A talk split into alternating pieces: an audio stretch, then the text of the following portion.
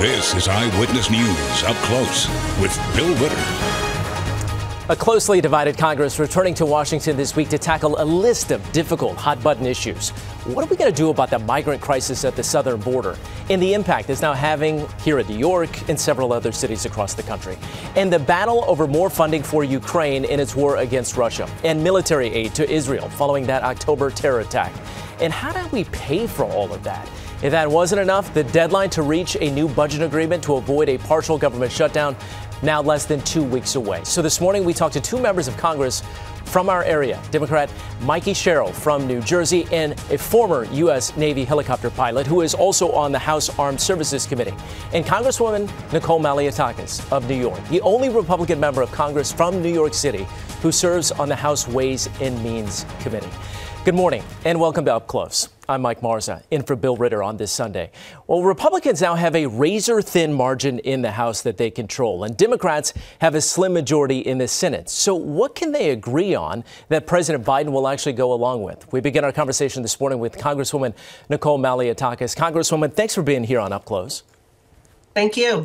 I want to begin with the migrant crisis because this certainly is now on our doorstep and we're dealing with it here. We heard Mayor Adams t- sounding the alarms, talking about the $12 billion that it's going to cost the city over the next three years. Congress, we know, led by the GOP, passed that H.R. 2 months ago. President Biden pushing back on that, Democrats raising other plans. So I'm curious from you, what what part of the Democratic plan, because they're calling for more judges for immigration process, they're calling for more Border Patrol agents. So, is there any part of the Democratic plan that you agree with?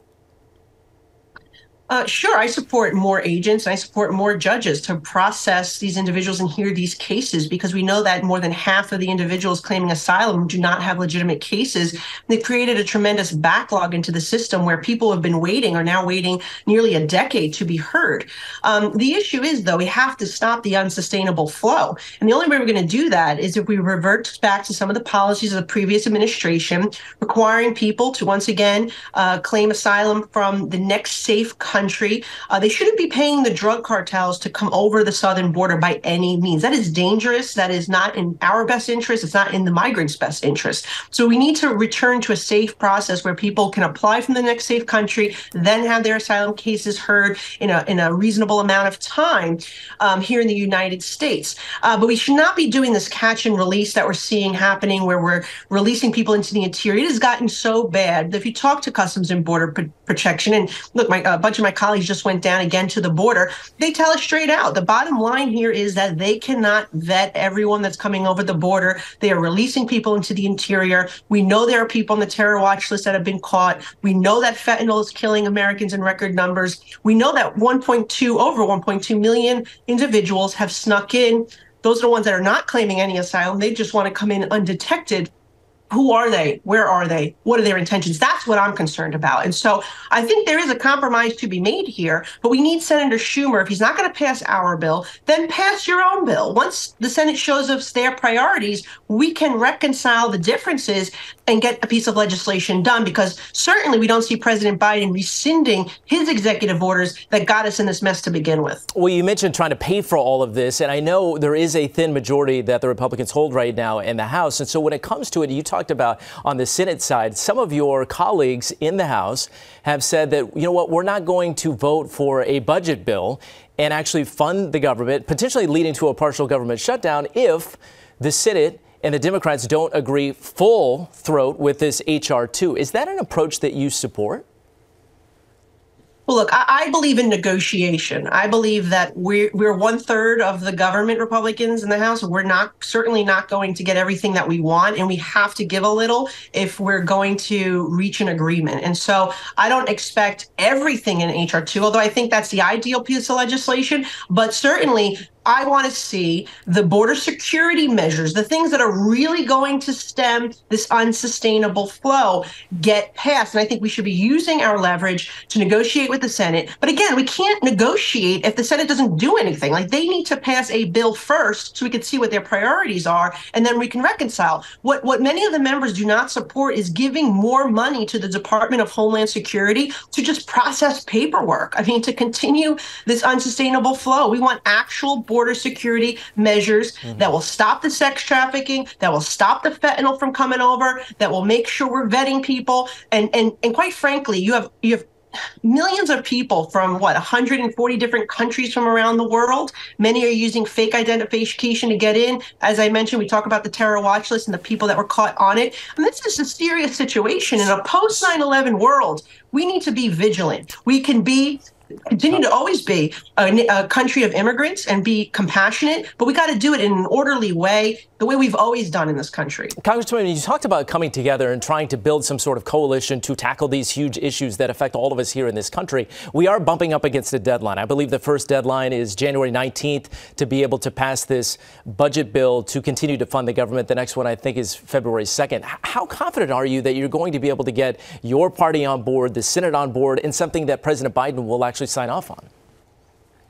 Look, I think that we can make some significant inroads, quite frankly. If, if they want more judges to uh, reduce the case log, you know, the case that's backed up for decades, I, I support those more judges. In fact, I think I think that's that's one of the solutions I've actually proposed. Um, if we want to see more people get visas so they can come and work and and and fill some of the labor shortages that we have in this country, I support that. Uh, but I but we need to do this in an orderly process, and that means securing the border first and giving our Customs and Border Protection the tools that they are requesting the technology, the manpower, and the tools to do their job. Uh, that in itself could be a small package. It may not resolve all our issues, mm-hmm. but that is a great start. And so I would love to see something like that happen. That would be common sense uh, and would actually get to this issue where we're not seeing all these buses, all these individuals coming to New York City. The mayor say it's bankrupting our city. It's destroying New York City. Uh, and so Senator Schumer, who's from New York City,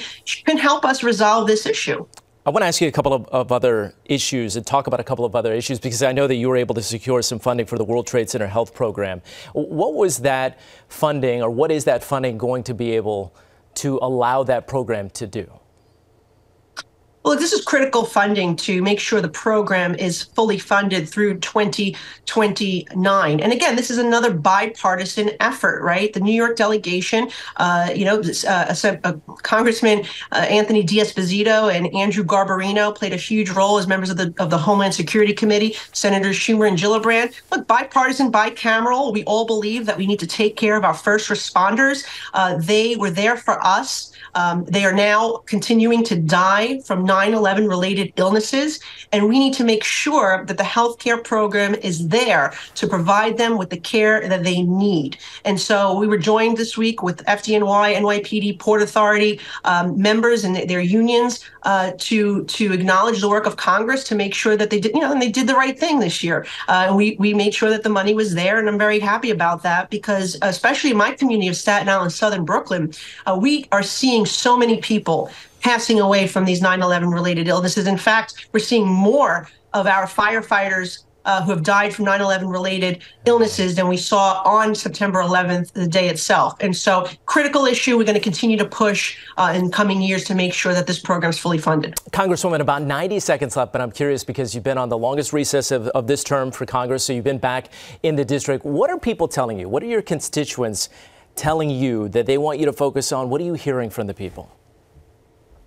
They, they want border security. That is a big issue that I'm hearing all across the city from Republicans, independents, and Democrats. They want public safety. They want Albany to continue to fix that bail law, which has led to so many drug traffickers uh, and other criminals being released back onto the streets. Uh, they want to make sure that we're tackling inflation. And so the House passed legislation that would address the energy needs of this country to reduce energy costs, to reduce gas gas costs, to reduce food costs. Because remember, that transport food and gas prices impact that and it's increasing our food prices. So these kitchen uh, table issues pocketbook issues are what i'm hearing about most. I'm proud that the house has taken um, steps to pass these we've passed legislation to address a lot of these issues. Uh, we need the senate to pass our bills. Uh, but let's see what we can do in the bi uh, cameral bipartisan way to continue to chip away at these issues. But we need to have cooperation. And again, I see the extremes. Uh, you know, when we have a, a, bill where we actually negotiate and get to a resolution, the far right, the far left don't vote for it, but everyone else in the middle, probably 300 members, do support it. And I think you're going to see more of that with the slim uh, majority that we have in the House and the, the even slimmer majority that's in the Senate. And we have about 30 seconds left. But to that point, as we're now in an election year, are you hopeful that we can come together and find some common ground? I feel like we don't live on the margins as a, as the communities, whether it's Brooklyn or Staten Island or Queens or the Bronx or Manhattan. You, are you hopeful that we can find that common ground in the middle? Hopeful, but the reality is you you we have different interests, right? We have people who want open borders in this country. We have people who think it's perfectly perfectly fine for an individual in New York City to commit 30 crimes, be arrested 30 times, and then be released back onto the streets. I mean, this is the reality of the policies we've seen out of the far left. I hope that common sense Democrats mm-hmm. and Republicans can come together to push back on that. But it's hard when you have one party rule, especially in a city or state like ours. We'll be watching it all closely. Thank you for your time. We appreciate you being here up on Up Close. Thank Congresswoman you. Nicole Malliotakis, thank you. All right, joining us now is Democratic Congresswoman Mikie Sherrill out of New Jersey. Thanks so much for being here on Up Close. Thanks for having me. Congresswoman, I want to jump right into Russia and Ukraine because this week we learned that Russia is being supplied these ballistic missiles to use against Ukraine. In this sort of landscape where we're talking about possible more funding for Ukraine, something that the administration is calling for, where do we stand with Ukraine? And how do you answer those people who say, is it even a winnable war for Ukraine? I would argue that we're already winning, or the Ukrainians are already winning with our support. We know that they have the port of Odessa. They've been able um, to get the grain shipments out, which is so important to their economy and so important to feeding Africa, quite frankly. We know that they have kept that eastern manufacturing district that supplied the Soviet Union with the majority of their munitions so they could develop their munitions base themselves to continue to supply going forward and keep Ukraine free and safe. So I think they've done a tremendous job. Um, but I was asked over the holidays by a friend of mine who's a Republican, well, why don't we just sue for peace? And I said to him, why would Putin agree to that right now? Why not wait and see what the United States does? Because this is such a critical moment we need to keep up the support for Ukraine because without that, so many of these gains and the, the really amazing success that we've seen from the Ukrainian people um, could very well be imperiled. We talked about peace, and Secretary Blinken spent the week in the Middle East, another visit there where it is such a hotbed. What is the latest on the hostages still being held in Gaza?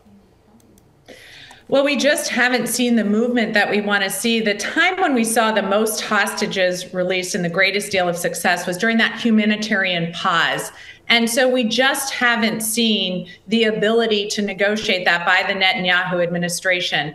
I'm hoping with Blinken over in the region, advocating for a better path forward, advocating for a better strategy from the Israelis, that we will see more movement on the release of the hostages, because of course, we still have Americans being held hostage at this time.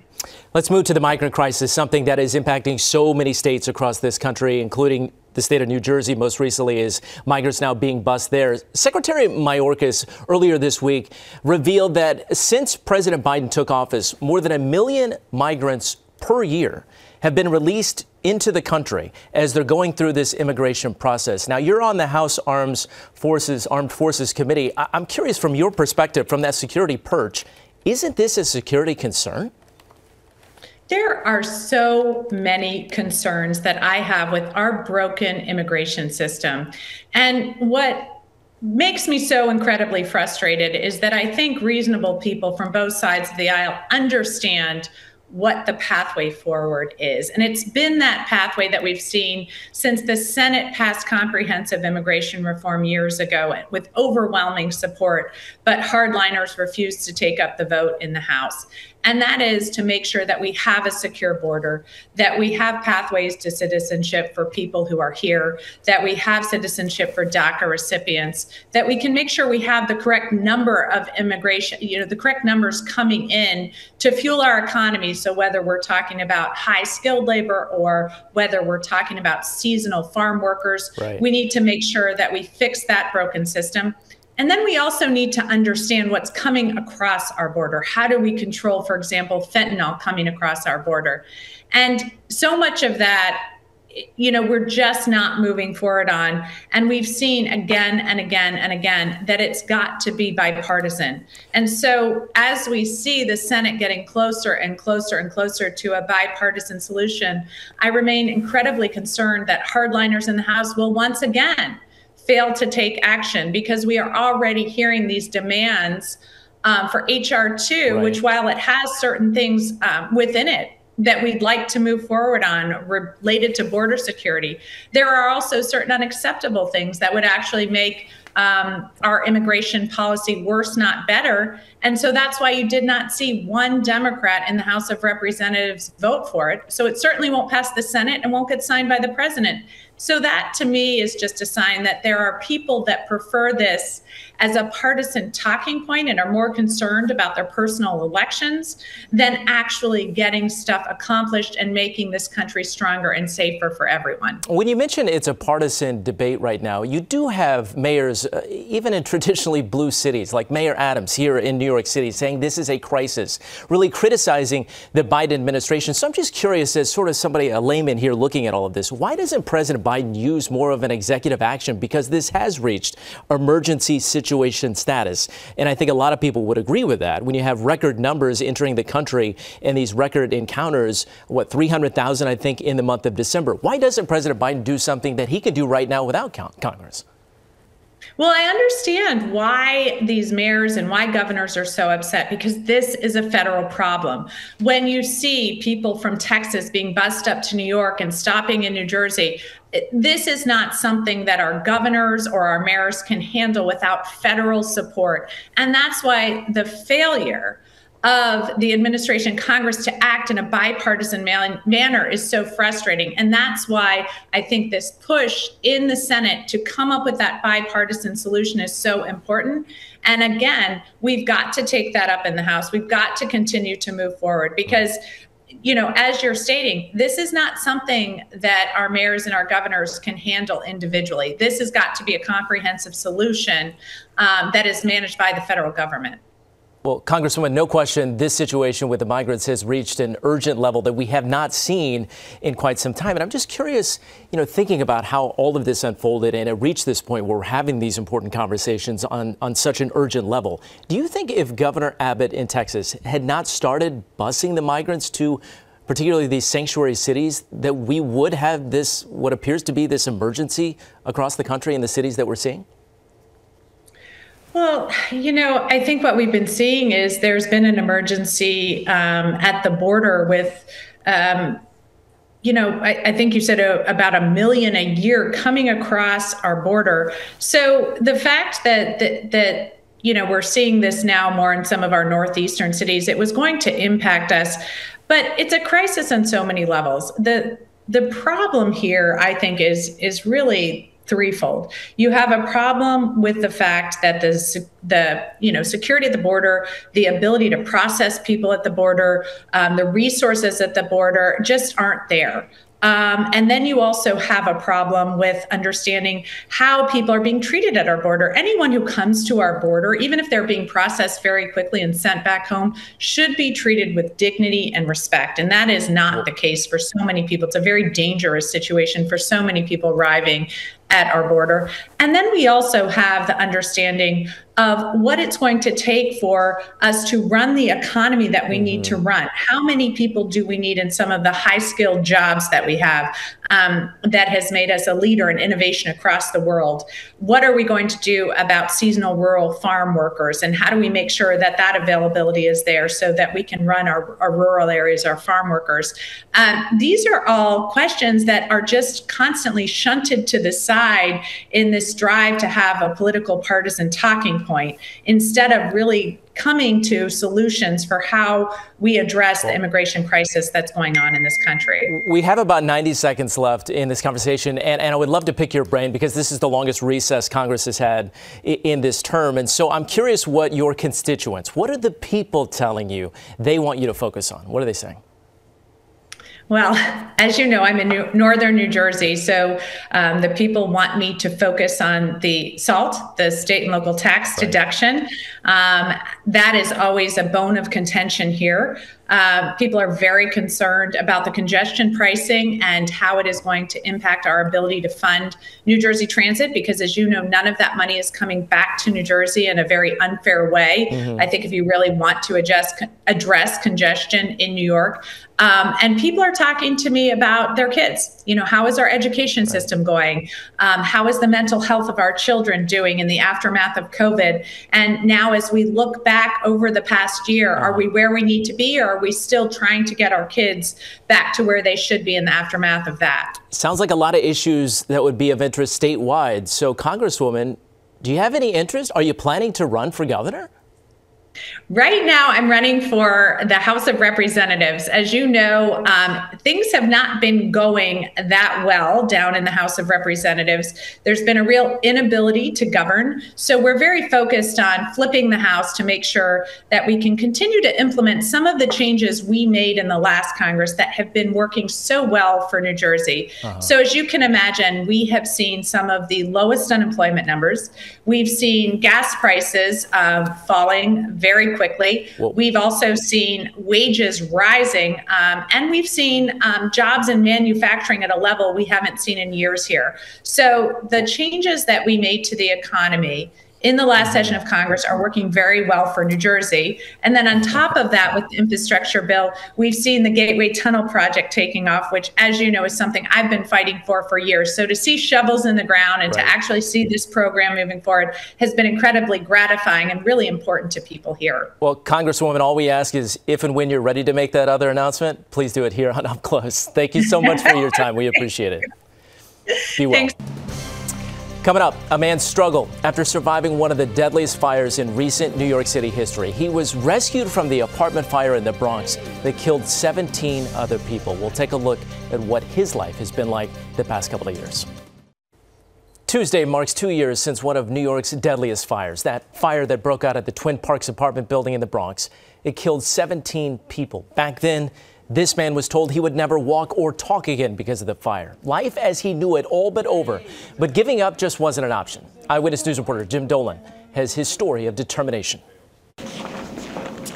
Muhammad Al Mahmoud can stand now, and though it is exhausting, he can take a few tentative steps.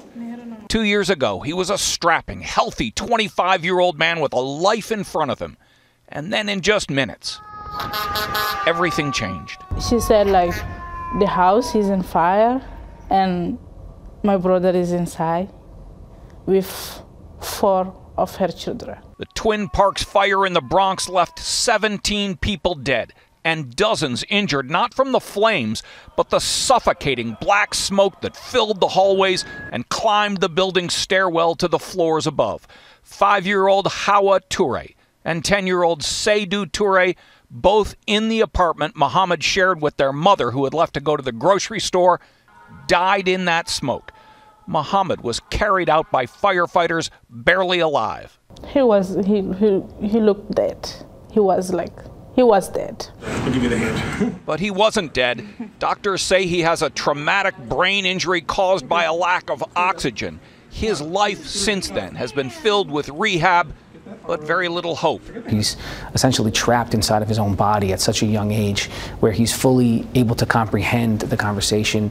Uh, he's able to participate in conversation, but he's not able to really verbally communicate, uh, not able to walk. Uh, he'll obviously never work again. A team of lawyers representing many of the injured in the building is suing more than 20 companies they believe responsible for the fire and the smoke that spread beyond the apartment where it started in large part because they say doors in the building didn't close automatically to prevent the spread of smoke. First thing I want to do is go outside. The last thing on my mind is to close a door. It should um, be automatic. You know, it should be automatic. But the lawsuits cannot salve the grief, the anguish of a family that has lost so much. Their brother is forever changed. He wasn't getting better like like he wants, like we hope but he was alive. Jim Dolan, Channel 7 Eyewitness News. Mm. We'll be right back.